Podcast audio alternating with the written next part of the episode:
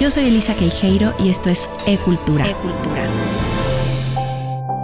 Uno de los ejemplos más claros de que una madre valiente cría hijos poderosos es el de Julia Warhola, la madre de Andy Warhol.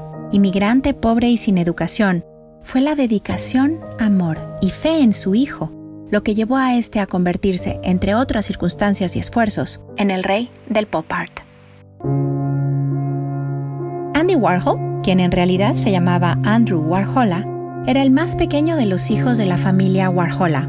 Nació el 6 de agosto de 1928 en un barrio de la ciudad de Pittsburgh que era más parecido a un gueto europeo que a la comunidad americana que lo rodeaba. Todos hablaban esloveno, vivían como eslovenos, comían y rezaban como en su antiguo hogar. Mitad herencia interna, mitad vergüenza al exterior, estos elementos de su origen serán marcas en la vida de Andy, quien nunca dejó de ir a misa, por ejemplo, aunque poca gente lo sabía. Su madre Julia era bordadora y fue quien descubrió y salvó a su hijo ya que Andrew, a los 8 años, fue afectado por la enfermedad neurológica conocida como baile o mal de San Vito. Esto le provocaba movimientos involuntarios en las manos, entre otras reacciones. Abandonó la escuela por largas temporadas, no solo por la burla que le hacían sus compañeros, sino porque llegó a tener hasta 13 ataques severos antes de cumplir los 15 años. Sin embargo, el arte y la pasión por los artistas, los famosos de Hollywood, florecieron en él durante este tiempo. Su madre lo cuidaba, quedándose con él el mayor tiempo posible, pero también llevándole sus primeras pinturas, recortes y material para que hiciera collage. Cada creación iba acompañada de un premio.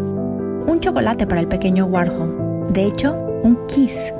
Esta costumbre y su obsesión por el plateado quedarán impregnados en el pequeño Warhol.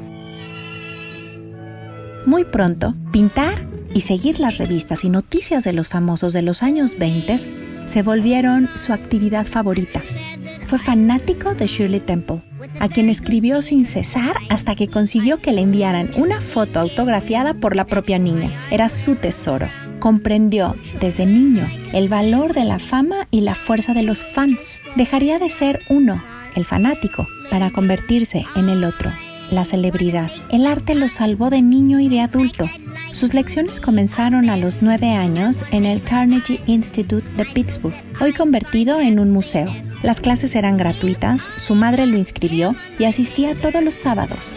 Tomó tantos cursos como pudo. Su padre también lo miró y reconoció su talento cuando estaba por morir en 1942, dejó instrucciones claras para que sus ahorros, que eran pocos pero igualmente era todo lo que tenía la familia, fueran directo a la educación de su hijo menor. Él será grande, le aseguraba Julia. Andy tenía entonces 14 años y le fue tan dolorosa su pérdida que por tres días no dejó de llorar, ni siquiera asistió a los servicios funerarios. Después, ese mismo año, adolorido por la pérdida de su padre y marcado por la enfermedad, porque además sufrió una despigmentación de su piel y el adelgazamiento de su cabello, complejos que lo van a acompañar toda su vida. Entró en ese momento, cumpliendo la voluntad de su padre, en el Shellney High School, donde se graduó en 1945 para después ingresar al Carnegie Institute for Technology, hoy conocido como el Carnegie Mellon University donde estudió diseño pictórico, algo así como el diseño gráfico actual. Terminó sus estudios y se mudó de Pittsburgh. No había más que hacer ahí o que crear. Él lo tenía claro. Sería artista, sería famoso y muy, muy rico. Llegó a Nueva York con 20 años y 200 dólares en la bolsa para convertirse muy pronto en ilustrador publicitario y después en el director de arte mejor pagado de toda la Gran Manzana. Su fama comenzaba, su riqueza también. Ahora tendría que conquistar ser artista, que los otros, los galeristas, críticos y colegas lo reconocieran. Sería la batalla más intensa de su vida después de la enfermedad.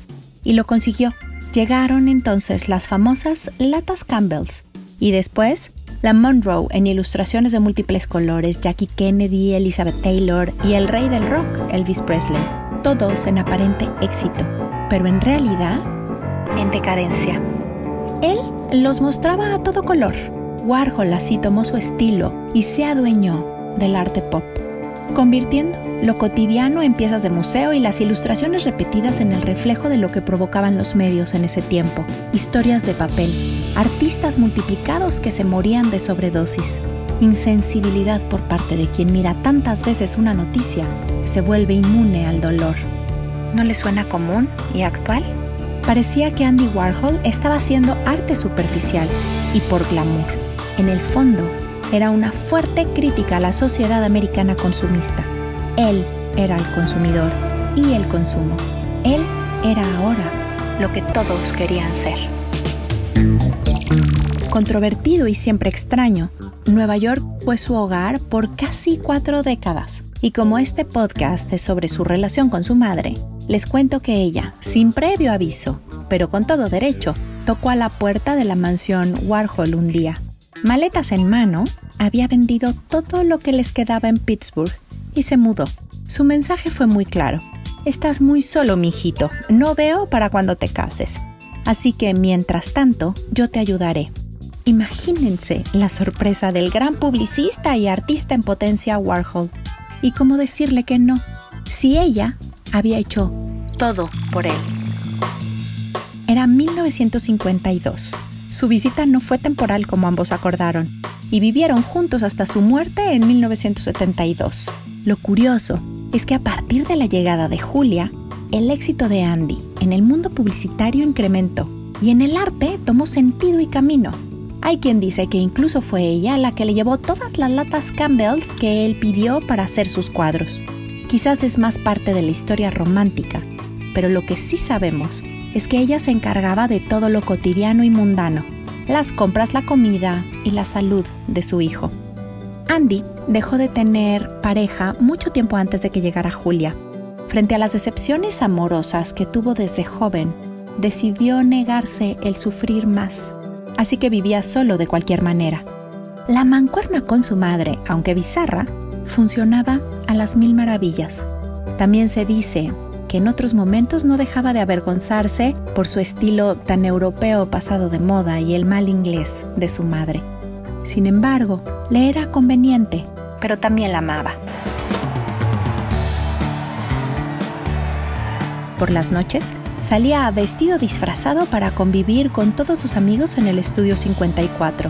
Llegaba, se tomaba las fotografías necesarias para seguir siendo el rey del lugar. Pero después, por la puerta trasera y cuando nadie se diera cuenta, él salía. La fama la dejaba ahí, mientras tomaba el camino de regreso a casa. Ahí estaba su madre, todavía despierta viendo algún programa de televisión. Él se sentaba a su lado y la acompañaba. Ella sacaba de nuevo los chocolates Kisses que compartía con él desde que era niño. Datos curiosos quedan en el aire, como que Julia, con dotes también artísticos, ganó un par de concursos para rotular algunas portadas de discos con su propia letra.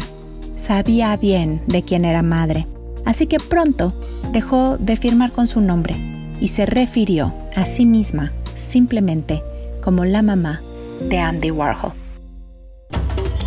Yo soy Elisa Queijeiro y esto fue Arte con Placer y Cultura con Sentido.